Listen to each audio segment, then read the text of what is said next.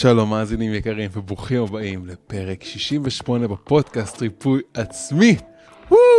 והיום בפרק הזה, פרק האמת מרתק לאללה, אני נהניתי כל כך ונתרמתי כל כך מ, אה, מלהקליט אותו ביחד עם טליה טיטיון גרין. ובפרק הזה אנחנו הולכים ללמוד איך לחדש תאים ורקמות בגוף שלנו באמצעות התודעה, אוקיי?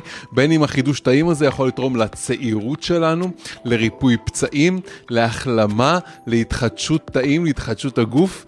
אה, פרק מפוצץ את המוח. אה, שטליה אפילו אה, חקרה והביאה הוכחות מחקריות אה, אה, לפרק הזה. טליה טיטיון גרין היא אחת מהאנשים היחידים בישראל שמוסמכים בלטפל בהיפנוזה, אין הרבה כאלה בישראל.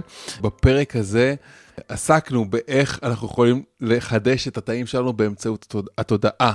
אז דיברנו קצת על טיפול בהיפנוזה והריפוי בהיפנוזה ואיך אנחנו יכולים להשתמש בכלי הזה של היפנוזה כדי לשנות את הפיזיולוגיה בגוף שלנו ולרפא את עצמנו.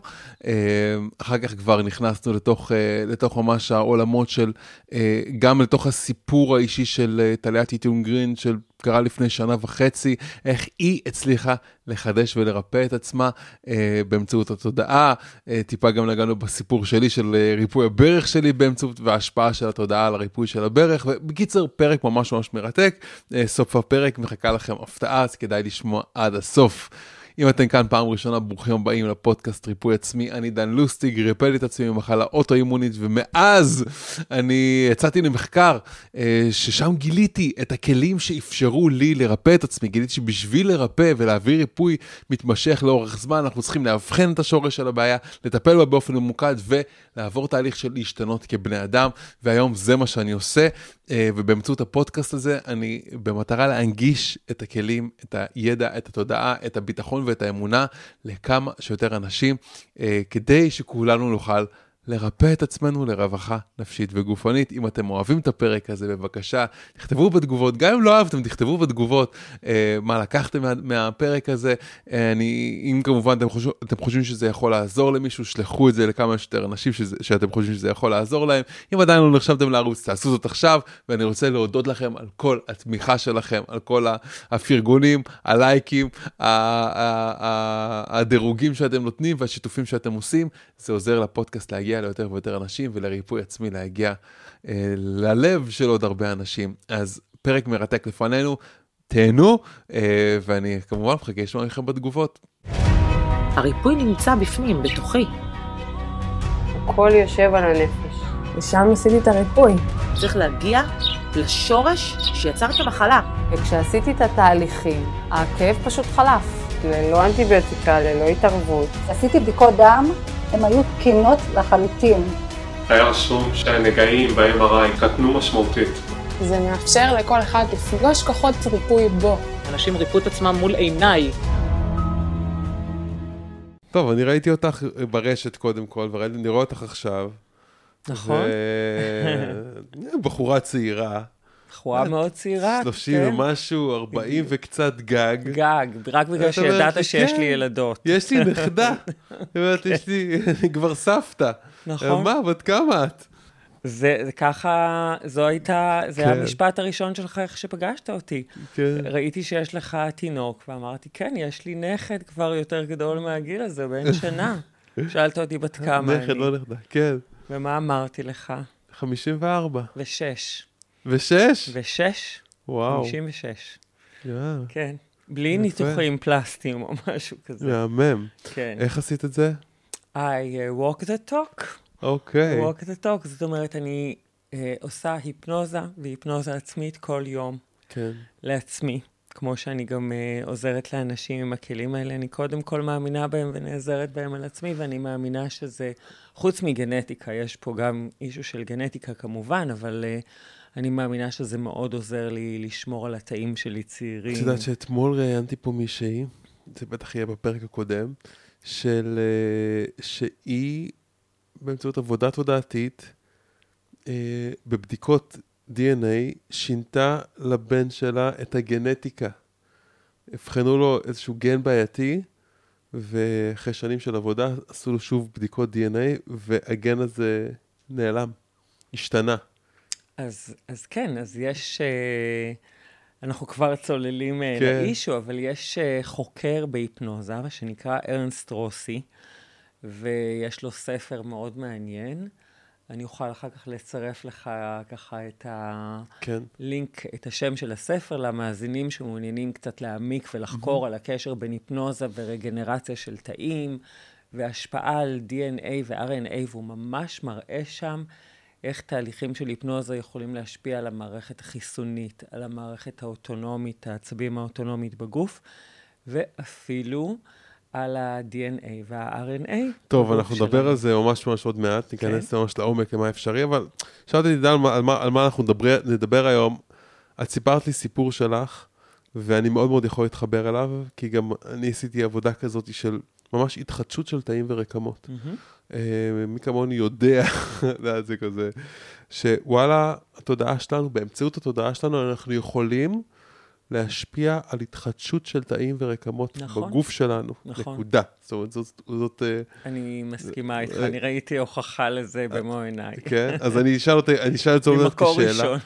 ורציתי שנקדיש את הפרק הזה לאיך אנחנו באמת יכולים לחדש תאים ולחדש רקמות.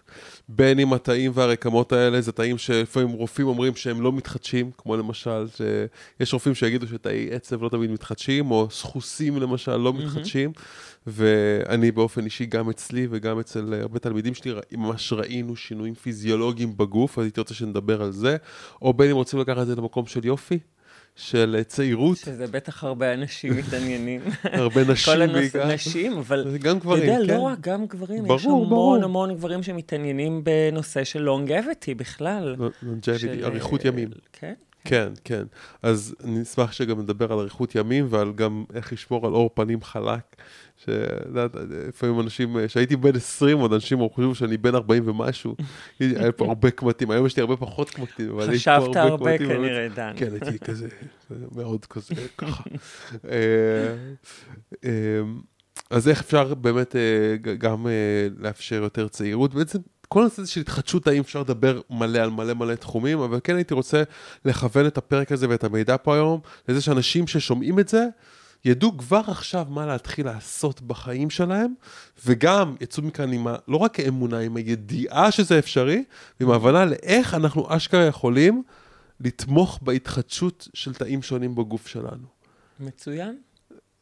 אז איך היית רוצה להתחיל? וכמובן, כל זה באמצעות ההיפנוזה, שזה התחום שאת כן. מתמחה בו. כן.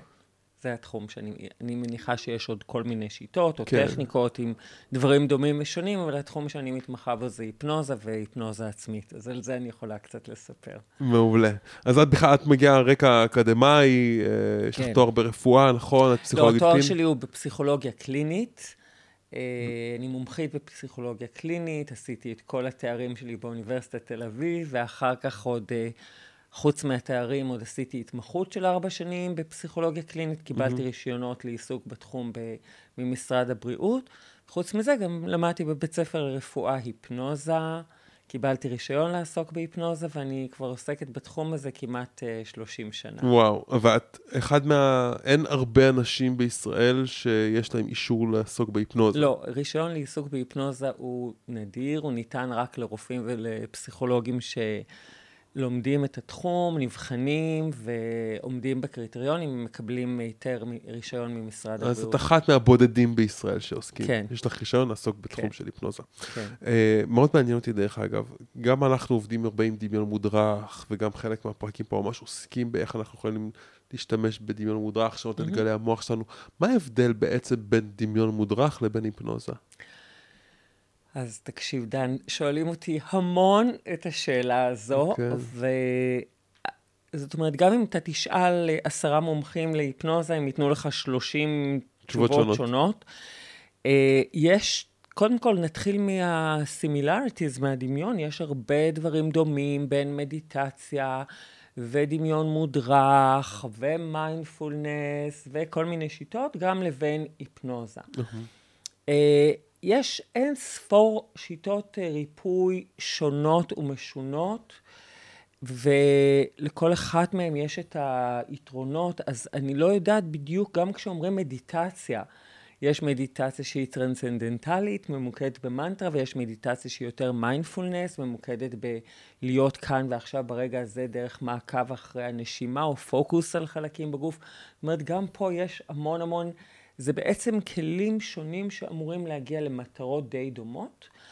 אה, ההיפנוזה, ההבדל שאני רואה, היפנוזה יש בה כמה הבדלים. קודם כל, זה תחום מדעי. זה תחום שנחקר, אה, יש מעבדות להיפנוזה באוניברסיטאות מובילות בעולם, mm-hmm. כמו סטנפורד, כמו הרווארד. אה, זה תחום שמתפרסם בז'ורנלים מדעיים מובילים כמו סייאנס, נוירוסייאנס, הנה למשל מחקרים שדיברנו על קשר בין היפנוזה ובין אה, רגנרציה של תאים, או לונג'ביטי, וכן הלאה התחדשות, וכן הלאה. אני אתרגם פשוט, התחדשות, התחדשות תאים. התחדשות של תאים וכן הלאה, או להיות צעיר. ימים. כן. ואז אז קודם כל זה תחום מדעי ונחקר. דבר שני, מי שעוסק בו בארץ, בתחום הזה זה רופאים ופסיכולוגים, זאת אומרת, זה אנשי, אנשים שהם אנשי טיפול ואקדמיה שיש להם רישיונות ועברו הכשרה. כן. אה, זה דבר שני. ודבר שלישי, זה דבר שמאוד חשוב גם לעבור אה, אבחון. ואני למשל, כשמגיעים אליי אנשים לטיפול, או עוברים אצלי איזושהי תוכנית, אני קודם כל עושה אבחון, כי יש אנשים שלא מתאים לעבוד איתם בעבודה בהיפנוזה, אז חש... וזה למשל... אפילו יכול גם לגרום נזקים, אז כדאי קודם לדעת לאבחן את זה. למשל, אנשים עם uh, הפרעות אישיות קשות, כמו בורדרליין, אנשים שיש להם מאניה דיפרסיה, אנשים כן. שהם uh, uh, פסיכוטיים, היו פסיכוטיים, כן. סכיזופרניה. אתה צריך לדעת מאוד כן. מאוד טוב לאבחן כדי לא לגרום, קודם כל, לא כן. לגרום נזקים. זאת אומרת, קודם כל, מה שאני רוצה זה לא לגרום נזק לבן כן. אדם, אחר כך אם אני גם יכולה לעזור לו, אני מאוד uh, אשמח. כן, גם אצלנו אנחנו... מאחר שזה כלי מאוד כן. עוצמתי, כן. צריך להיות מאוד אחראים בשימוש בו. אוקיי.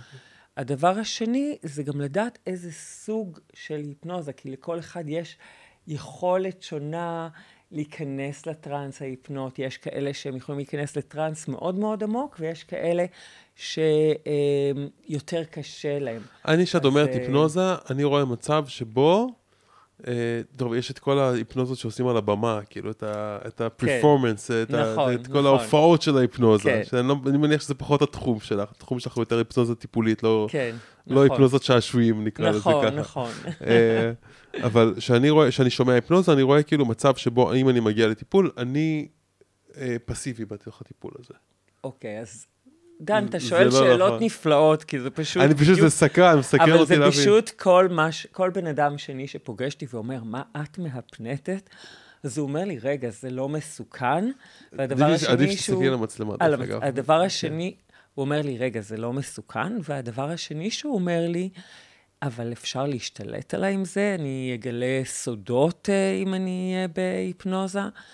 וכל הדברים האלה זה מיתוסים שאנשים מבלבלים בין היפנוזת במה שהם רואים בסרטים, שבהם המאפנט רב הכוח משתלט על האדם וגורם לו לעשות כל מיני שטויות או לעשות את מה שהוא רוצה. וזה בכלל, בכלל לא ההיפנוזה, בגלל זה אנשים מפחדים מזה, הם כן. מבלבלים בין היפנוזה שהיא היפנוזה רפואית או נפשית להיפנוזת במה שהיא נועדה למטרות okay. אוקיי. בידוריות. היפנוזה לא יכולה לגרום לאנשים לעשות משהו שהם לא רוצים, אי אפשר להשתלט על אף אחד. אפשר רק לעזור לבן אדם להגביר את הפוטנציאל ריפוי ואת הפוטנציאל שינוי שלו דרך כניסה מאוד מהירה עם כלים שעוזרים לו לעשות חיווט מאוד יעיל של המוח, לגרום למוח להיות יותר אה, גמיש ולעזור אה, לשינויים ולשיפורים לקרות הרבה יותר בעוצמה ומהר. אוקיי. Okay. רואים שאת מגיעה מהאקדמיה, המילים שלך מאוד מאוד מדודות. נכון. נכון. אני לא מבטיחה דברים שאני לא, כן. לא מסמיכה אותם על כלים מדעיים. אני אוהב את זה. כן. אז, אז בעצם לא הבנתי עדיין לגמרי מה ההבדל. אולי אין הבדל אוקיי. ממשי. אז, ב... אז מה שאני אומרת, בין דמיון מודרך של... לבין היפנוזה. אז, אז בדמיון מודרך, וגם בדמיון מודרך, אני אשאל אותך, יש 800 שיטות של דמיון כן. מודרך, כל אחד יש לו את השיטה הזאת, יש שיטה כזאת ושיטה כזאת. כן. אז אין בשיטות האלה, אין בעצם איזושהי אה, רגולציה, או, או אין, אתה לא יודע מה בדיוק המערכים שמשתמשים בהם, מה בדיוק הכלים, כל אחד כן. יש לו. אז מה שאני יכולה להגיד, היפנוזה היא מאוד מוסדרת, יש הבנתי. לה שיטה אוקיי. מאוד מסוימת, היא הולכת לפי, אפשר לדעת איזה סוג של היפנוזה משתמשים, מה הכלים. דמיון מודרך, NLP, הילינג, תטא הילינג, מדיטציות, בכל הדברים האלה הם שואבים כלים מתוך ההיפנוזה, אבל היפנוזה היא פשוט שיטה ממש מסודרת ומאוד מאוד שיטתית, אוקיי. ומבוססת מדע. הבנתי. זה מה שהייתי אומרת, אני לא הייתי אומרת שיכול להיות שמישהו שמשתמש בדמיון מודרך, משתמש בדיוק באותו כלי או טכניקה או משהו דומה כן. למשהו שאני אשתמש בו. אז אוקיי. אני לא יכולה הבנתי. לדעת... אה, הבנתי. לא יכולה לדעת. עוד דבר, כן, בהיפנוזה, אה, העומקים של הטראנס יכולים להיות הרבה יותר אה, עמוקים. כי לפעמים יודעים להכניס את הבן אדם לעומק היפנוטי הרבה יותר עמוק, מאשר רק שימוש בדמיון מודרך. מתכוונת במקום גלי אלפא למשל, אפשר לרדת לגלי תטא ודלתא כן, אפילו אולי? נכון, נכון מאוד, כן. אוקיי. כן, זה ממש מצב כמו של חלימה או חלימה בהקיץ. ושאת לוקחת את, ה, את המטופלים שלך, נגיד, אם מטופל שאת מצליחה להכניס אותו ממש ממש לעומקים כאלה, נגיד לגלי תטא, אפילו עמוקים מאוד, מהמם. כמו דלתא, האם עדיין הוא מצליח להישאר במצב הכרתי, או שהוא יותר במצב של חלימה? מצוינת, אז ככה. או שיש ויש? לא, אז ככה, זה בדרך כלל ברוב הסשנים של ההיפנוזה, האדם נשאר עם מודעות גם, עם איזשהו מצב הכרתי. הרבה פעמים אני מבקשת ממנו גם איזושהי פרספקטיבה או להתבונן מלמעלה על כן. התהליך, וזה מאפשר לו פרספקטיבה או שליטה. אה, יחד עם זה, אה, כשנכנס, ככל שנכנסים להיפנוזה עמוקה יותר, אז לפעמים זה מצב של אה, נוכח, לא נוכח. יש חלקים שככה אדם אה, כן. נכנס למצב מאוד עמוק, ואז קשה לו גם לדבר או לזכור כן. אחר כך את מה שהיה. אז אני הרבה פעמים מתעדת או מקליטה, כן. וזה מאוד מעניין לדבר אחר כך על הדברים אה, כן. שעלו. ו... אבל אני רוצה להגיד שאפשר גם בהיפנוזה קלה, גם במצבים קלים, ממש לעשות uh, תהליך של ריפוי. לא חייבים כן. בהכרח. יש מצבים שכדאי לך להיכנס למצב כן. עמוק, כמו למשל, אפשר לעשות ניתוח בהרדמה מלאה במקום הרדמה, במקום אנלגזיה תרופתית, ממש להרדים בן אדם עם היפנוזה. וואו. או תהליכים של ריפוי מאוד עמוקים, אז uh, עדיף היפנוזה עמוקה. אבל יש תהליכים שדווקא תעדיף uh, שהוא ייכנס להיפנוזה קלה או בינונית. מהמם. מהמם. כן. מרתק. אה, מאוד מאוד מתקשר גם עם התחום ש... שאנחנו... בהחלט. מתקשר, לכן מאוד טוב, אני אה, שמח עניין ששאלתי, כי זה. פשוט מאוד מאוד מסקרן אותי ברמה האישית. אוקיי, בואו נתחיל לדבר שנייה אחת על, על, על התחדשות תאים באמצעות היפנוזה. בואי מהמם. בואי נבין שנייה אחת איך... אני רוצה שתספרי כמה... מה, מה יש לך לשפוך על הנושא? אני יודע שלפני לפני הסשן פה ישבת, הוצאת מחקרים, חקרת על הנושא, ראית איזה, איזה מאמרים ממש ממש רלוונטיים על הדבר הזה, התכוננת טוב לסשן הזה. מה אנחנו צריכים לדעת, מה חשוב קודם כל להבין, אני אגיד לך את הסיטואציה הבאה, אוקיי? כן. בן אדם הולך לרופא, אני אספר לך מה לי קרה, אוקיי? אה, הלכתי, אה, דפקתי את הברך, אה, הלכתי תאונת גלישה, התעקמה לי הברך, הלכתי לרופא, אה, שכבתי שם על הספסל, ואני במצב שהוא כמעט היפנוטי, אתה יודע שיש דמות סמכותית מעליך. אה, האורתופד אומר לי, יש לך קרע ברצועה, יש לך קרע במיניסקוס, רק מלגעת בי, כן? אה, חצי שנה החלמה וכאלה. אה, ויצאתי משם עם כל הידע שלי ברפואת על, עם באמת משקל כבד על הלב שלי, ותמונה בתוך התודעה שלי שרואה את הברך, את הרצועה שלי קרועה, מהמם. ואת הסחוס שלי פגוע. עכשיו, אם מסתכלים, לבדוק, אם בודקים בגוגל, האם אפשר לרפא סחוסים, אז גוגל יגיד את מה שרוב הרופאים אומרים, שסחוסים בלי התערבות אה, חיצונית לא יכולים לרפא את עצמם. אה, למזלי, אני לא כל כך החזקתי בתפיסה הזאת. לפעמים אנשים שומעים משפטים מאוד קשים, גם מרופאים, וה, והמצב הזה נכנס עמוק לתוך התודעה, ולא תמיד, לפעמים האמונה שלנו ביכולת של הגוף שלנו להחלים ולרפא את עצמו, כן. היא נתונה ב... היא, היא כאילו, היא בסימן שאלה גדול. לפעמים אפילו כאילו, היא בדיוק ההפך. אנחנו כן. לא מאמינים במקום הזה. כן. אמ, אה, בטח שהאם אנחנו יכולים להצעיר את אור הפנים שלנו, בלי לעשות, אה, לא יודע, ניתוחים כאלה ואחרים כן. שמסוכנים ויכולים לעלות הרבה כסף.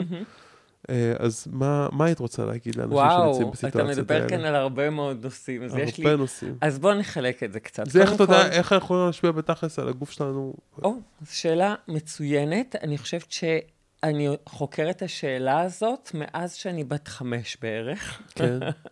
באמת, מאז שאני בת חמש. אה, ואני אספר קצת, אה, אתה סיפרת על הסיפור האישי שלך, של מה היה לך עם הרופא. אני אספר גם על, אני דווקא אשתף את האנשים שמאזינים לפודקאסט שלך בסיפור האישי שקרה לי בשנה וחצי האחרונות.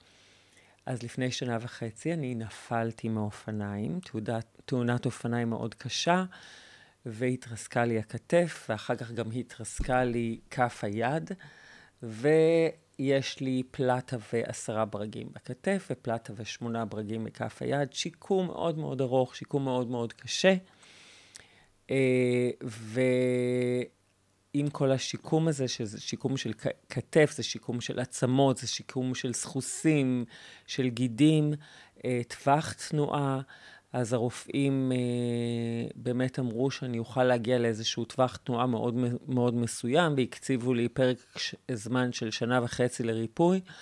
ואני תרגלתי, קודם כל, כמובן, גם עשיתי את השיקום, את הפיזיותרפיה, אני תמיד ממליצה גם לעשות את הדברים, כאילו, הקונבנציונליים, אבל גם הרבה מאוד אה, ריפאתי את עצמי עם היפנוזה עצמית, שאני כבר מתורגלת בה, וזה הרבה מאוד עם אה, משפטים ועם אה, להכניס את הגוף למצב שהוא יותר... אה, אה, רגוע לטרנס היפנוטי ולהפחית את ההפרשה של הקורטיזול והמתח, ולעבוד הרבה מאוד עם אה, הדמיות שהן נכונות לך, מטאפורות שנכונות לך, הסיפורים שאתה מספר לגוף. הנה, אתה מספר איך שיצאתי מהרופא, ישר כבר דמיינתי את הגיד שלי קרוע.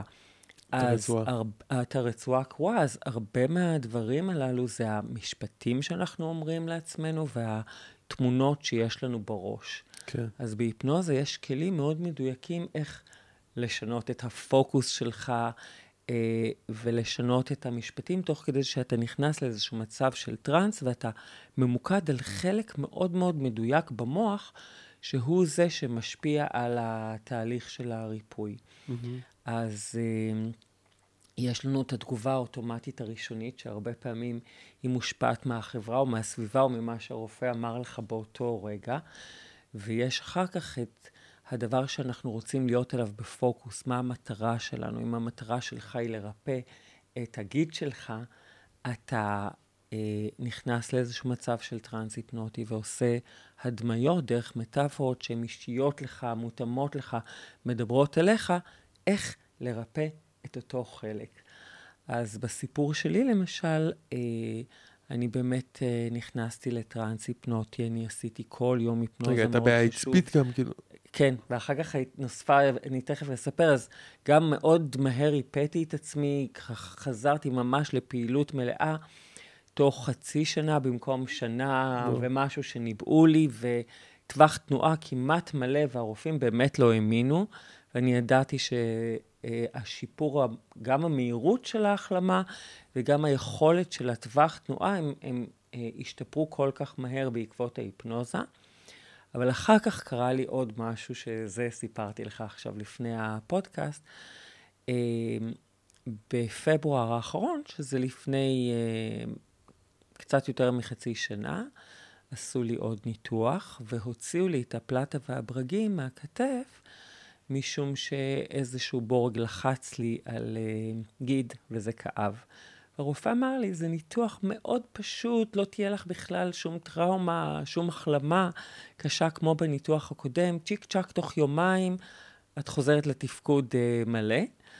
ויצאתי מהניתוח עם uh, יד משותקת, הם פגעו לי בעצב uh, בזמן הניתוח, והעצב פשוט הפך להיות משותק. אני... היד שלי תלויה, זה היה מצב מאוד מפחיד, היא תלויה ככה במין מתלה כזה, וכשאני מוציאה את המתלה היא פשוט צונחת.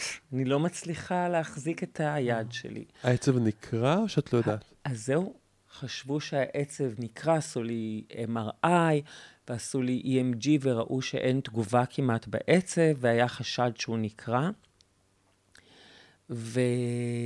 הם בעצם חשבו שאני אזדקק לניתוח נוסף, mm. לניתוח של לחבר את העצב. אני אמרתי, אוקיי, ראינו שגם ניתוח יכול לגרום נזקים. זה לא שאני באופן כללי ממליצה לא ללכת לניתוח, אבל אמרתי, אני קודם מעדיפה לנסות את המקסימום שאני יכולה לעשות כדי לשקם את עצמי כן. בעצמי. אז כמובן שגם הלכתי לשיקום ולפיזיותרפיה והידרותרפיה, הייתי בשיקום באיכילוב ככה שלוש-ארבע פעמים בשבוע, ובמקביל קראתי מחקרים על רגנרציה של תאי עצב, מה המנגנונים שם. צפיתי בסרטונים ופשוט בניתי לעצמי תסריטים והדמיות ומטאפורות שמדברות אליי. בניתי לי סקריפטים, ממש תסריטים, הקלטתי את עצמי, וכל יום הייתי עושה לעצמי היפנוזה של אה, איחוי של תאי עצב. שנייה, שנייה, שנייה, אני רוצה רגע להתעכב על הנקודה כן. הזאת, כי יש פה כלי. בשמחה. מה שניסית מדהים, לעשות כן. זה להחזיק את התמונה הזאתי ואת הידיעה הזאת שהעצב שלך מתחדש? מה- כן, מה, מה, בדיוק. מה, מה הייתה השאיפה שלך? אז מה, השאיפה שלי הייתה לגרום להתחדשות של תאי עצב, לגרום לאיחוי של תאי עצב. אוקיי, אבל ש- אה, במה שבשליטתך, אמרת כאילו, כן. מה, מה, את ניסית להחזיק את התמונה הזאת שזה קורה, או את הידיעה, או את האמונה כן, שזה אז קורה? זה יכולה להיות תמונה, זה יכולה להיות ידיעה. הרבה פעמים אנשים אומרים לי, רגע, אבל אני לא תמיד יכול לדמיין את זה בראייה, כן. אז אנחנו מסתמכים על חוש הראייה, אבל זה לאו דווקא בראייה. זה איזשהו חוש שהוא אחר, שאנחנו יכולים לפתח אותו, זה יכול להיות אצל כל אדם, יש לו חוזקות אחרות. כשמגיעים אליי אנשים לטיפול, וגם כשלומדים אצלי את התהליכים של הריפוי העצמי, אז אני מלמדת בן אדם לאבחן את עצמו, מה החוזקות שלו, מה החושים שחזקים אצלו, ולהשתמש בחושים הללו. יש אנשים שדווקא יותר הרגישו זרימה, או חמימות, או כובד, או קלות, או יש כאלה שדווקא דרך ראייה או צבעים, אצל כל אחד זה יכול לעבוד עם חושים אה, שונים. ואני גם ממליצה, ככה, כדי להביא ערך לקהל שלך, אז ההמלצה שלי גם להשתמש בכמה שיותר מודליטיז, בכמה שיותר חושים, לכבד כמה שיותר חושים. גם אפשר לשמוע את המוזיקה של התאים אה, אה, או העצבים מתחברים, ואפשר לראות אותם, או את הצבע שלהם, או לחוש את הזרימה של אדם. זאת אומרת, לכבד כמה שיותר אה, חלקים במוח. אה, ולי זה עבד, משום שהנה, היד שלי היום אה, מדהים. מתרוממת, אפילו אף אחד לא האמין, אנחנו כמה חודשים אחרי, וואו. אני בלי ניתוח, ואתה יודע, אני אספר לך עוד משהו. השם שלי זה היה טליה טיטיון, ואני הלכתי למשרד הפנים, והוספתי לי עוד שם, גרין. אז היום השם שלי זה טליה טיטיון גרין, והשם גרין, החלטתי להוסיף אותו לי, כי זו מטאפורה מאוד עוצמתית וחזקה עבורי. גרין זה צבע ירוק, זה צבע של צמיחה, זה צבע של התחדשות, ואני אמרתי, אני לוקחת את ההתנסות הזאת, את המשבר הזה, לצמיחה מחדש, להתחדשות מחודשת, ואני גם מכל דבר כזה תמיד מפתחת אה, עוד חלקים לשיטה הטיפולית שלי, אז אה, הדברים שאני בעצם ריפאתי באמצעותם את עצמי, אחר כך דנתי בהם עם אנשי מקצוע, פיתחתי, שכללתי, חיברתי את זה למחקרים ולתיאוריות, ואני מנגישה את זה גם לאנשים יפה. שעוברים אצלי תהליכי ריפוי באמצעות היפנוזה, בין אם זה בקבוצה ובין אם זה באופן אה, אישי. מהמם. אה, אני... אז עכשיו קוראים לי טליה טיטיון גרין. טליה טיטיון גרין. גרין. מהמם. אני בעצם, את יודעת, הסיפור שלך מאוד מזכיר את הסיפור, אה, גם את הסיפור שלי וגם את הסיפור של דוקטור ג'וזי ספנזה, שהוא עשה נכון. תאונת אופניים, נכון, והוא שבר שש חוליות אה, צוואריות. נכון. הוא ריסק את החוליות, אמרו, אתה צריך אה, תהליך החלמה ארוך, ואולי אתה תהיה משותק, ואולי אה, זה. אה, ואתה תצטרך קיבוע. והוא אמר, לקח לו איזה שבועיים, אני לא זוכר אם זה שישה ימים או שבועיים, לשכנע את עצמו אה, שהגוף שלו יכול לרפא את עצמו, ולראות את התמונה של הגוף שלו בריא. ולראות את התמונה של הגוף שלו בדיוק, בריא. אז אני גם זה השתמשתי זה. בתמונה כן. שאני רוצה להגיע אליה, להביא אותה אל עצמי כבר עכשיו. כן. לדעת את זה ולהרגיש, כי מאוד חשוב לא רק לראות את זה, אלא גם להרגיש את הרגש שקשור לזה, את הרגש של הבריאות.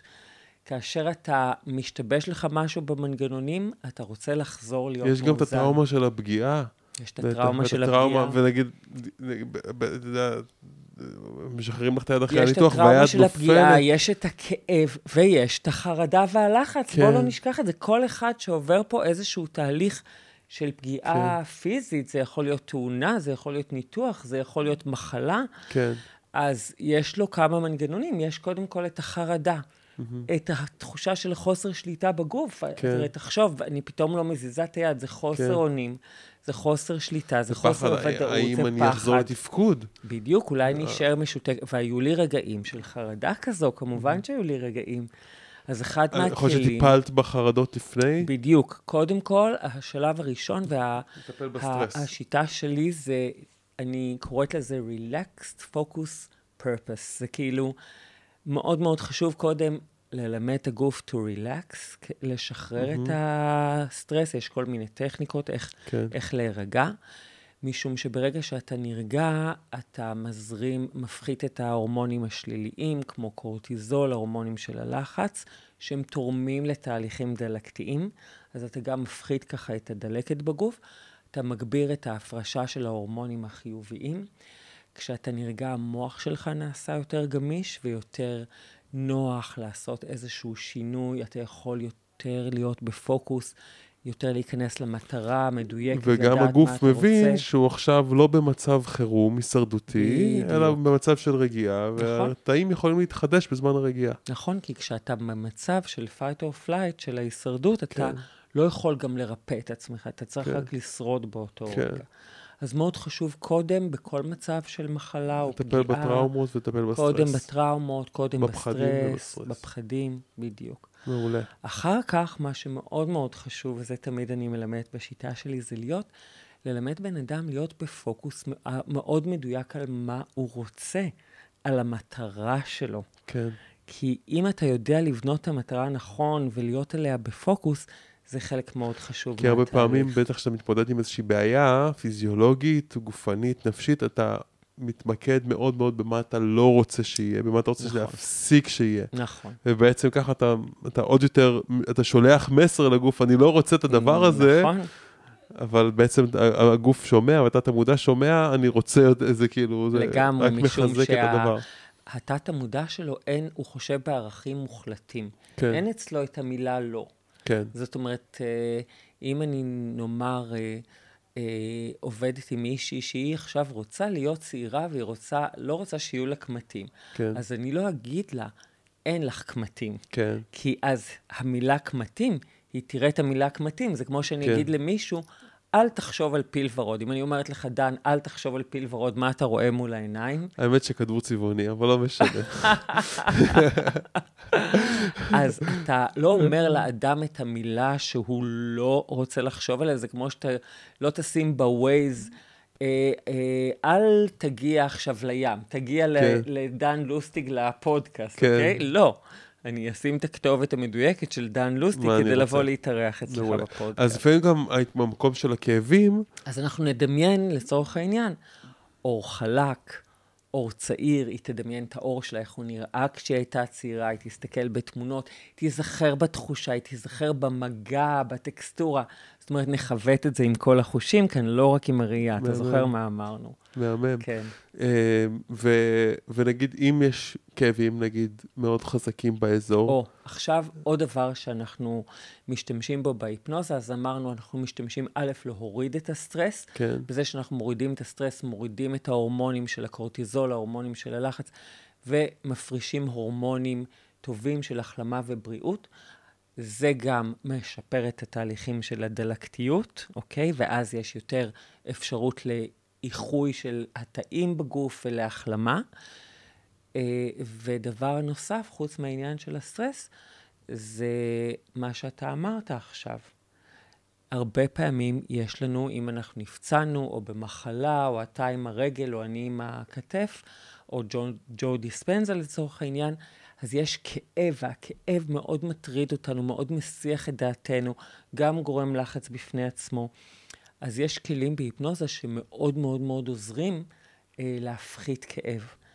אפשר למשל לקחת איזשהו, את הכאב באיזושהי פרופורציה או באיזושהי פרספקטיבה. אני הרבה פעמים נותנת לאנשים לעשות איזושהי הדמיה של הכאב ולעשות ממש איזשהו שינוי תודעתי, לשחק איתו, להזיז אותו ממקום למקום בגוף, להרגיש שהם יכולים לשלוט בו, אפילו להגדיל אותו קצת רק כדי שהם כן. יוכלו לשלוט בו ואז להקטין.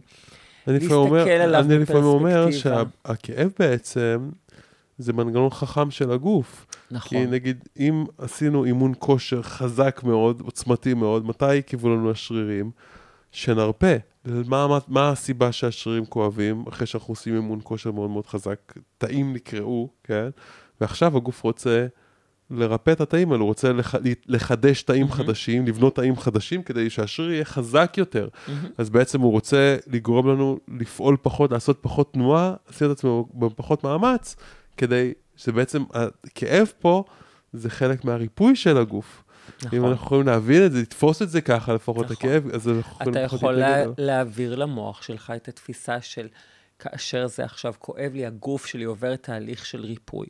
או שאתה יכול גם דרך זה שאתה מלמד בן אדם לשלוט בכאב, וזה בעצם לשלוט בתפיסה של הכאב, כי כן. כאב זה תמיד סובייקטיבי, זה תמיד תפיסתי. לא, לשני אנשים יכולים להיות בעיה, בעיות דומות או זהות, אבל כל אחד ירגיש את הכאב שונה. אחרת. אחד ירגיש את זה כמשהו דוקר או שורף, החוויה היא מאוד שונה. אז כאשר אתה זה, מרגיש... זה בפרשנות שלנו בעצם, את זה אומרת? הפרשנות הסובייקטיבית שלנו. הכאב שווה הפרשנות הסובייקטיבית לגמרי. שלנו. והיפנוזה יכולה, יש לנו במוח מנגנון שנקרא שער הכאב. היפנוזה יכולה לעזור לך לסגור את השער הכאב או לפתוח אותו, ואתה יכול באמצעות זה גם לעמעם את הכאב, לשנות את העוצמה שלו, לשנות את איך שאתה מרגיש אותו, את, אפילו את המיקום שלו בגוף, ודרך זה אתה יכול גם לחזק את התפיסה ואת האמונה ואת התחושה של הריפוי. מהמם. אז זה גם דרך הפחתת ה- המנגנון של הפחתת הסטרס, וגם דרך חיבור של, של זה לתחושה של שליטה שלך במנגנון של הגוף שלך. מהמם. דרך אגב, אני אסגור את הסיפור שלי עם הברך. חודש אחרי זה עשיתי סריקת MRI, בלי, לא קיבלתי עדיין פענוח או תוצאות, אבל הלכתי לרופא מומחה חודש אחרי. הרופא מסתכל לי על הסריקה, לא הגיע פענוח, מסתכל על הסריקה, הוא אומר, אין לך קרע ברצועה.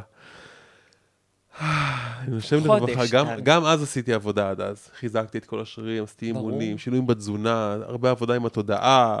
אה, בעיקר, היה לי מאוד קל את הסחוסים שלי יותר לרפא ולהחלים, כי סחוס אני יכול לדמיין איך הוא מחלים. כן. אה, רצועה, היה לי קשה לדמיין איך היא מתחברת. כן. רצועה שנקראה, איך היא כן. מתחברת. ואני אז- בא אליו והוא אומר כן. לי, אין לך קרע ברצועה, היא קצת נמתחה, ואני כאילו יוצא משם עם הקלה, וכל טווח התנועה שלי גדל, חזרתי ללכת. חודש אחרי זה, חזרתי אליו הפעם לביקורת, והפעם עם הפענוח של הבית חולים, של מי שמומחה בלפענח את הסריקות MRI הזה. ובפענוח כתוב שיש לי קרע ברצועה. הקטע שהגעתי אליו חודשיים אחרי הפציעה, חודש אחרי הביקורת, שאני כבר רץ, אני הולך, אני בתפקוד מלא, 99% תפקוד כבר מלא לגמרי, ואז רואים שההבחנה של הרופא המומחה הייתה לא נכונה, כן היה לי קרע ברצועה. רק המילים שלו אפשרו לי לראות תמונה אחרת שהשפיעה על הגוף שלי אז אחרת. תראה כמה מילים משפיעות זה. עלינו. ולכן אני גם תמיד, אני גם עשיתי קורסים של ממש להדריך רופאים ואנשי צוות רפואי, איך להשתמש במילים שדווקא יעודדו אצל האנשים והמטופלים שלהם יותר אמונה, יותר תקווה, יותר אה, אמונה ביכולת שלהם לרפא את עצמם. איך להעביר בשורות קשות. בדיוק, אתה יודע, סב, זה התחיל מאז שאני בת חמש, שראיתי, אני חושבת שהייתי בת חמש או שבע, שסבא שלי היה רופא. וראיתי, כשהייתי אצלו, התארחתי בחיפה, ישנתי אצלם בבית, והגיעה בלילה מטופלת עם כאבים מאוד מאוד חזקים. הוא נתן לה זריקה והוא אמר לה, את מחלימה, את מתרפאת, את תהיי לגמרי בסדר, תכף מפסיק לכאוב לך. הוא מאוד עודד אותה, כן. מאוד נתן לה ביטחון. אז קודם המילים שלו מאוד מאוד כן. כן. עזרו שהוא לא הפחיד אותה עם המילים. ודבר שני, ככה מיד אה, אחרי כמה דקות, חשה הקלה עצומה ואמרה, הכאב עבר לי, תודה רבה, דוקטור. אחר כך הוא סיפר לי שהוא הזריק לה saline. saline, מים. אה, מים עם תמיסת אה, מלחים. וככה נודע לי כילדה קטנה, בפעם הראשונה, את כוחו של הפלצבו. כי הוא חושב על פלסבו, אבל לא, לא רק, זה לא רק הפלסבו, זה גם, את יודעת, שחקרו את הפלסבו, את בטח יודעת את זה. חקרו את הפלסבו, תקני אותי אם אני טועה, אבל מה, רצו לבדוק מה בדיוק עובד שם, וראו שמתי שאנשים מקבלים תרופת פלסבו עם רופא שרואה אותם ומתייחס אליהם, ו- ונותן להם יחס טוב, סיכויי ההחלמה הם אפילו 60 אחוז יותר מתי שהם מקבלים איזושהי תרופה אוטומטית, נכון. מישהו שלא רואה אז אותה. תראה, כל- יש פה כמה מנגנונים. מנגנון אחד זה קודם כל האמונה. האמונה שלך בכלי מסוים שהוא מרפא אותך, וזה יכול להיות האמונה של אנשים בשמן או בקוסם, בשבט שלהם בימי קדם, או ברופא בעידן המודרני, או בפסיכולוג, או באדם שמבצע היפנוזה, או בתרופה, או בכל או דבר. בתודעה שלנו, או בתודעה או ביכולת שלנו, הטבעית של הגוף שלנו בדיוק. לרפא את עצמו. כאשר אתה מאמין במשהו, האמונה שלך היא מפרישה הורמונים ומורידה דלקות ומפרישה וגורמת לתהליכים אה, מאוד עוצמתיים אה, להתרחש בגוף לריפוי, וזה חלק מאוד מאוד חשוב מהתהליך הזה זה של הריפוי. קשור לניטרול של הסטרס? יש, רציתי רק להגיד שבהרבה מאוד מחקרים בפסיכולוגיה חיובית, החל משנות האלפיים, ממש חוקרים את החלק הזה של האמונה, של הגרטיטיוד, הכרת תודה, של אופטימיות, אה, על אה, תהליכים של ריפוי, ומראים, יש פה תוצאות מדהימות של שיפור של 40 אחוז אה, בריפוי.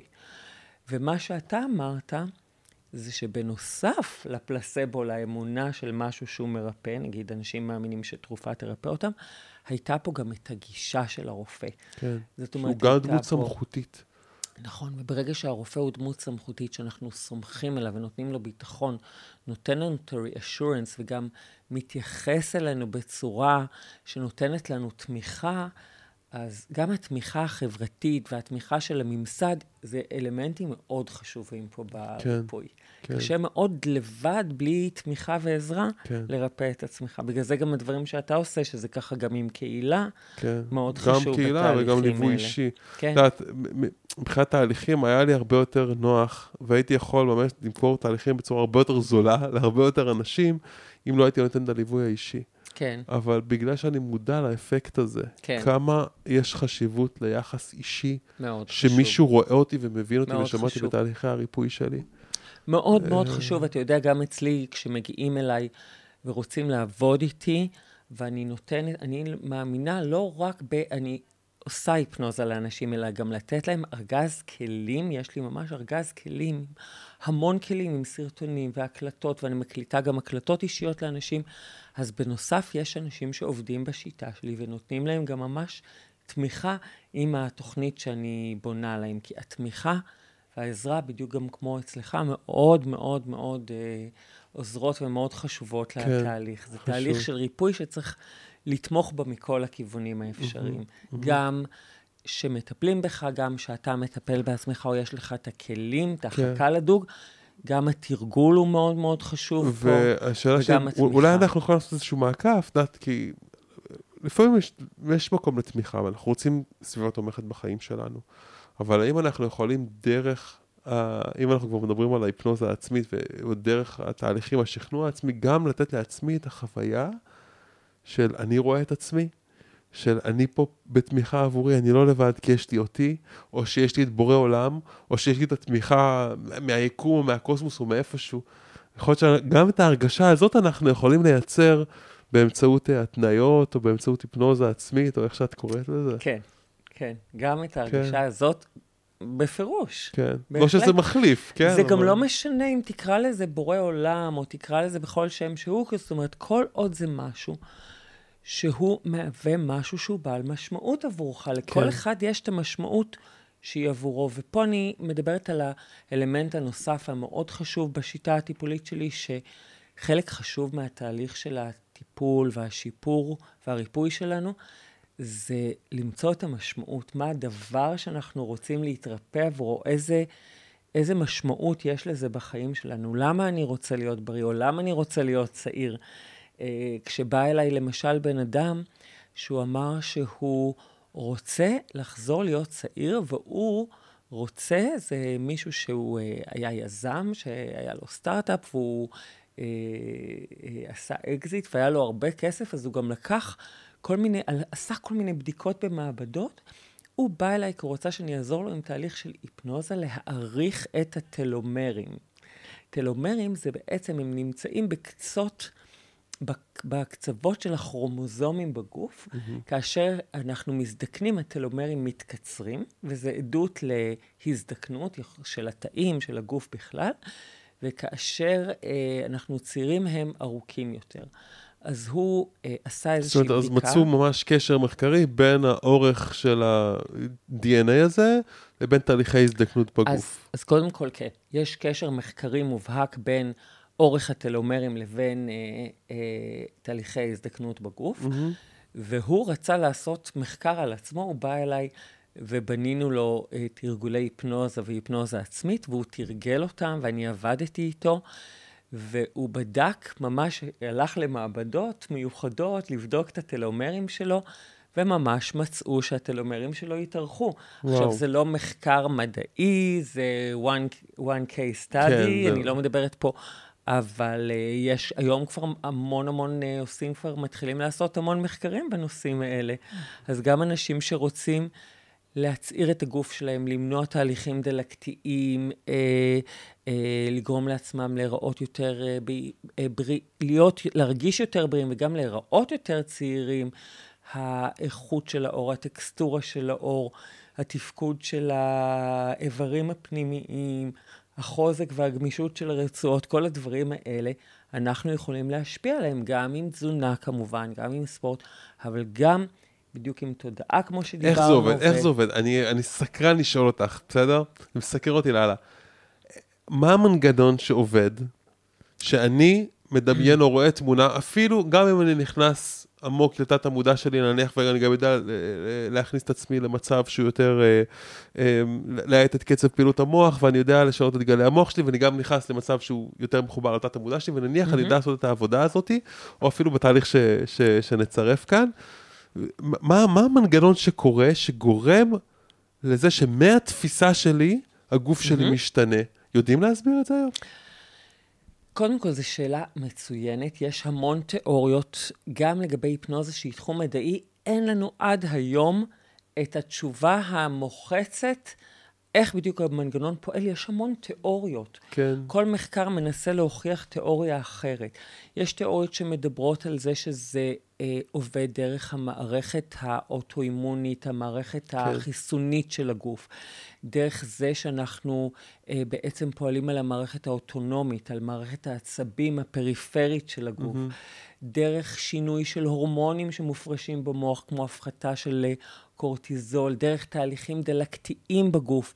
כל הדברים האלה הם מוכחים כמשפיעים על התאים, על ההתחדשות של התאים, אבל אין, אין לנו בהכרח איזה מנגנון ברור אפשר לפתוח איזה דלת. קטנה פה? בטח. אני אפתח דלת קטנה, אני הקלטתי על זה פרק, ריפוי הנפש, שדיברתי על כל מיני מחקרים מטורפים שעשו על התחום של המים.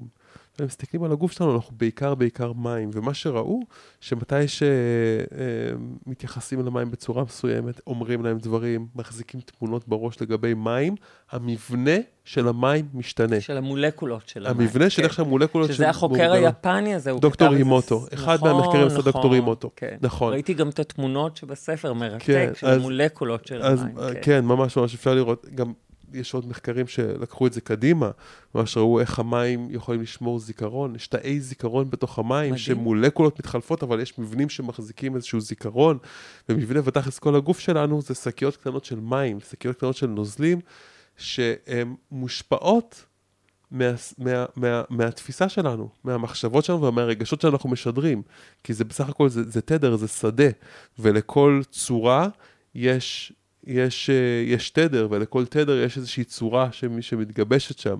אז אה, דרך אגב, גם בתהליכים של רפואת על, אנחנו ממש מראים כל מיני מחקרים מעניינים שעשו על מים. אה, חלקם, דרך אגב, עדיין לא לגמרי מקובלים על ידי הקהילה המדעית, כי זה נושאים שהם פורצי דרך, ואנשים לא באמת הצליחו להסביר אותם, למרות שפרופסורים מאוד מוכרים, פרופסור מונטיגייר, ש, שיש לו פרס נובל על זה שהוא גילה את וירוס של האיידס, עשה מחקר, הוביל מחקר, זיכרונו לברכה, הוא נפטר לא מזמן, אבל הוא עושה ממש מחקר על איך, איך מים, איך אתה יכול להשמיע תדר למים, והמים זוכרים מבנה של DNA. אה, מטורף, דברים מת- ממש, מדהים, ממש מדהים. ממש מטורפים. מדהים. ו- ונראה לי שאם היו פותחים את הדלת המחקרית ללראות את המדיום הזה של המים, ואיך הם משחקים תפקיד בתוך מקום של הריפוי הזה, היו יכולים להגיע לתוצאות פנומנליות. כי אומרים שגם המים מחזיקים את הזיכרון, והמים גם מחזיקים את הטראומה. וברגע שאנחנו משחררים את הטראומה מהמים, וזה אפשר, כי גם המחקרים של דוקטור ימוטו מראים שמתי שאנחנו נכנסים לתוך המים, אנחנו יכולים לשנות את, ה, את מה שקורה שם באמצעות המחשבות, התודעה שלנו. אה, אז נראה לי שבתוך העולם המחקרי, נראה לי שזה אולי החוליה החסרה שם שיכולה לתת איזושהי פרספקטיבה. יכול להיות, זאת אומרת, מה שאתה אומר, יכול להיות שיש פה משתנה מתווך, אם אני אדבר בשפה מדעית. כן, המשתנה המתווך הם המים שבגוף, שאנחנו מורכבים מ-70% מים, והשינוי של המולקולות של המים כן. הוא זה שיכול לגרום לשינויים האלה. מאוד יכול להיות, הכל זה פרופסור תיאוריות. קרוקטוב, דרך אגב, אומר שאנחנו מורכבים מ-99% מים אם סופרים מולקולות. אוקיי? כן. אז הכל תלוי איך אתה מסתכל. סטטיסטיקה נכון. זה גם משהו שאפשר לשחק כן. עם המספרים שלו. מה שאני רוצה להגיד, כן. וזה מה שאני יודעת. כשאני הייתי ילדה קטנה ושאלתי את סבא שלי, שהיה ככה אחד מדמויות המפתח בחיים שלי, הוא היה רופא ופילוסוף, הסבא כן. שסיפרתי עליו קודם בהקשר וואו. לפלסבו. היו לו המון ספר, ספרי פילוסופיה ורפואה ומדע, אלפים.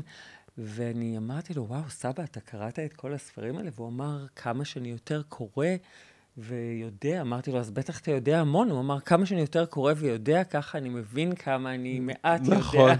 וכילדה קטנה לא הבנתי איך זה יכול להיות. היום אני מבינה את זה. כן. אני כבר הנסתר על 30 הגלוי. שנה במקצוע, עשיתי המון תארים, אה, ולמדתי ולימדתי, וכל הזמן אני לומדת עוד ועוד. הנה, כן. גם ממך עכשיו בפודקאסט, הנה מה שסיפרת לי עכשיו על המים. אני כל הזמן, אני קוראת מחקרים, כן. גם מדעיים, גם לומדת את שיטות רוחניות שאני משלבת אותן בפרקטיקה שלי, טכניקות ריפוי, לומדת ממטופלים שלי כל יום מחדש, כל פעם כן. זה יצירה חדשה, ועדיין אני לומדת ולומדת, וכמה חושב שאני יותר יום- כן. לומדת, אני ככה מבינה כמה עוד המון יש ללמוד, וכשאנחנו מדברים על המוח, דן, אז ככל שאנחנו לומדים על המוח, ככה אנחנו מבינים עוד כמה אנחנו לא מבינים. על המוח ועל הגוף. על המוח לגמרי. והגוף. אבל, אבל המוח והגוף הרי קשורים, כן. כמו שבשביל לנהוג ולנסוע באוטו, אנחנו לא חייבים לדעת איך המנוע עובד, איך כל חלק ורכיב במנוע עובד. לדעתי גם פה, הריפוי עובד. הריפוי זה עובד, מוכח. ואתה צריך ללמוד את את המנגנונים. הטכניקות ואת המנגנונים של איך להפעיל את הריפוי כן. על עצמך. כן, אני מאוד נכון. מאמינה, לא רק ב... אם באים אליי לטיפול בהיפנוז ואומרים, אני רוצה שתרפאי אותי, אז אני גם שואלת את הבן אדם אם הוא יהיה מוכן גם ללמוד גם לרפא את עצמו כן. ולעשות עבודה עצמית, כי אני תמיד מאמינה שכדי באמת לכוון את המוח ולכוות את המוח, אז אני גם עושה את התהליך של הריפוי. לאדם שהוא מאוד עוצמתי בהיפנוזה, אבל גם אני מלמדת אותו ונותנת לו את הכלים של ההיפנוזה העצמית, ואיך לתרגל את זה, ואת התמיכה לתרגל את זה, כי זה מאוד חשוב. גם שלבן אדם יהיו כלים וגם לתרגל. כדי לעשות שינוי, צריך לתרגל את הדברים. מעולה. אז מה אנחנו יכולים להתחיל לעשות עכשיו, אנשים ששומעים אותנו, כדי להתחיל לחדש תאים בחיים שלנו, בגוף אז שלנו? אני הבטחתי לך, כן. במיוחד למאזינים שלך, כן. אני אקליט קטע של בערך בין עשר דקות לרבע שעה, שאתה תצרף אותו ככה בלינק למאזינים לפודקאסט. שלך, והם יוכלו לשמוע קטע של ריפוי עצמי דרך אה, ריפוי של אה, תאים, אה, הצערה של תאים בגוף. אני מהמם. אצל- אצרף לכם קטע אודיו. מהמם. זה יכלול גם אה, את ההערכה של ה-DNA, של הכרומוזומים? אתה רוצה הערכה של... אני רוצה, טלומטר, טל- טל- טל- טלומטרים. סליחה, טלומרים. טלומרים. אתה יודע מה? אני... הייתי רוצה, אני אגיד לך מה הייתי מבקש? פה בשביל לקוחות. דיברנו פה על אוקיי. הצהרה. בואי נראה אם אפשר לייצר כזה... אני אנסה מאוד, כן. אני אנסה מאוד לחבר כן. משהו כזה, מעניין. מאוד, אוקיי. גם הצהרה, לי אתגר ו- פה. וגם אם את יכולה אולי להכניס, לא יודע, אם את, אם את יכולה, מה שתוכלי, גם ריפוי לאיבר או לרקמה ספציפית. אם למשל יש לי בעיה בסחוס, או יש לי בעיה באיזה איזה עצם, או איזה שבר, או איזה משהו שמתמודד אז גם ריפוי. לאיבר ספציפי וגם הערכה של הטלומר. כל כן. זה ב... ב... האם אם את יכולה... אני- אני אבדוק מה אני יכולה מה לעשות. שתוכלי, ואם לא, גם נשמח לשים קישורים ל... בטח יש לך. איזה בנק של מדיטציות כאלה.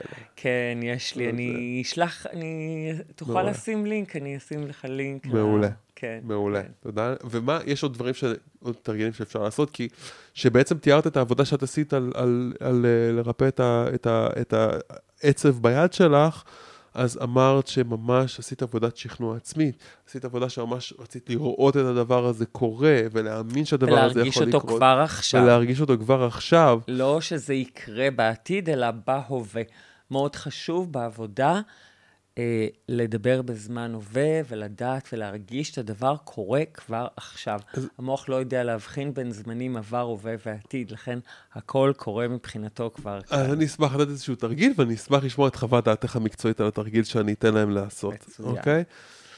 בבוקר, אם יש את, את, את, את המדיטציה, אז אפשר להשתמש במדיטציה גם, אפשר גם אולי לעשות עבודה, אולי לנסות גם לעשות עבודה אה, אה, בנוסף, מהמם. איך שקמים בבוקר, לפני שפותחים את העיניים, או ממש לפני שנרדמים והולכים לישון, מהמם. לעצום את העיניים, לעשות סריקה בגוף, לדמיין את האזור הזה שרוצים לראות אותו מחלים, מהמם. להתחבר לאיזושהי תמונה, לאיזושהי תמונה או לאיזושהי הרגשה או חוויה שהאיבר הזה כבר בריא, וממש לדמיין איך הדם שם זורם, איך הרקמות שם מתאחות, ולנסות לדמיין ולראות את התמונה הזאת בתוך האזור הזה, ממש ממש קורית ומתאחד, ולראות את, ה, את המצב של הגוף שלם ובריא, אה, אולי אור פנים חלק, אולי כל מה שאתם אז, רוצים. אז אני יכול? מאוד מאוד כן. תומכת במה שהצעת ורוצה להוסיף עוד שיפור. כן, אז כמו שאמרתי, לא אצל כולם חוש הראייה הוא הכי חזק כן. בהכרח, אז בן אדם צריך לה, כן. ככה לדעת לאבחן את עצמו. אני תמיד עושה גם את האבחון לבן אדם לפני זה, לדעת באיזה מודליטיז, באיזה חושים כן. להשתמש. אז אני הייתי מציעה לא רק לראות, אלא גם ממש לדמיין את הדם שזורם, לדמיין את. התחושה, יכול להיות שאפשר להוסיף חמ, תחושה של חמימות וכן הלאה. צליל אמרת ממש קודם. להרגיש, לחוש, או כלילות, כובד, אפילו קצוצים, ממש לצרף לזה עוד תחושות, פלוס רגש, את הרגש של בריאות, הרגש של שמחה שאני מתרפא. אז זה הייתי מציעה מאוד uh, להוסיף להדמיה. זה יעשה אותה הרבה יותר עוצמתית ו-. וחזקה. מהמם. טוב, וואי, איזה פרק מדהים. אה, יש עוד אה, דברים שהיית רוצה להוסיף, או מסר אחרון שהיית רוצה להגיד למי ששומע אותנו? אה, כן, אז אני, המסר שאני רוצה זה שאנחנו צריכים להסתכל תמיד על החיים כדרך, וגם כאשר אנחנו עוברים משבר, זה יכול להיות מחלה, זה יכול להיות כל משבר שהוא, לזכור שהמשבר הזה זה רק נקודה אחת בדרך. לא להיתקע בנקודה הזאת, הדרך כל הזמן נמשכת. אני ככה אוהבת להגיד למטופלים שלי, תקשיבו, זה כמו, החיים זה כמו לאלף סוסים, אתה עולה על הסוס, אתה רוכב עליו, הוא לפעמים יפיל אותך. אתה יכול לשכב ב, על האדמה ולהגיד, אוף, הסוס הפיל אותי, אני מיואש, אין לי כוח, אני מרוסק, ואתה יכול לקום, לנער את האבק, לעלות על הסוס מחדש, להגיד, ככה זה לאלף סוסים. Mm-hmm. אז החיים יפילו אותנו, אנחנו ניפצע, אנחנו נחלה, אנחנו לא תמיד נהיה בריאים, אנחנו לא תמיד נהיה בריאים נפשית או לא פיזית, אנחנו נעבור משברים, וגם כשנצא מהם, שוב ניפול ונעבור. ותמיד להסתכל על זה מאיזושהי פרספקטיבה, ולהגיד לעצמנו שזה חלק מלחיות באמת החיים, וזה כמו לאלף את הסוס, אנחנו קמים, מנערים את האבק ועולים מחדש על הסוס. מהמם. זה ככה, תמיד לזכור את זה. טליה טיטיון גרין, תודה רבה על פרק מרתק. אותי. תודה רבה. שמתי, נשים את הכישורים פה מתחת, תוכלו. לחקור ולראות. תודה רבה.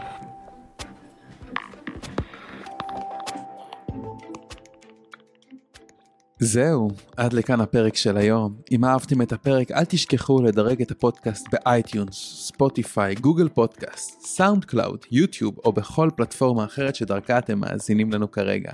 תוכלו למצוא באתר הפודקאסט selfheal.co.il קו נטוי פודקאסט את כל הכישורים הרלוונטיים לפרק הזה. שם גם תוכלו להירשם לפודקאסט ואנחנו נשלח לכם תזכורת בכל פעם שאנחנו מעלים פרק חדש. נרשמים באתר selfheal.co.il.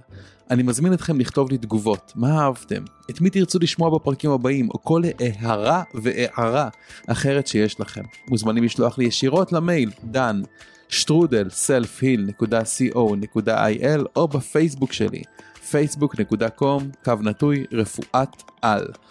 אם אהבתם את הפרק הזה, אל תשאירו את כל הטוב הזה רק לעצמכם. בטוח שיש לכם חברים שרוצים גם לרפא את עצמם. שתפו אותם ושלחו להם את הפרק הזה.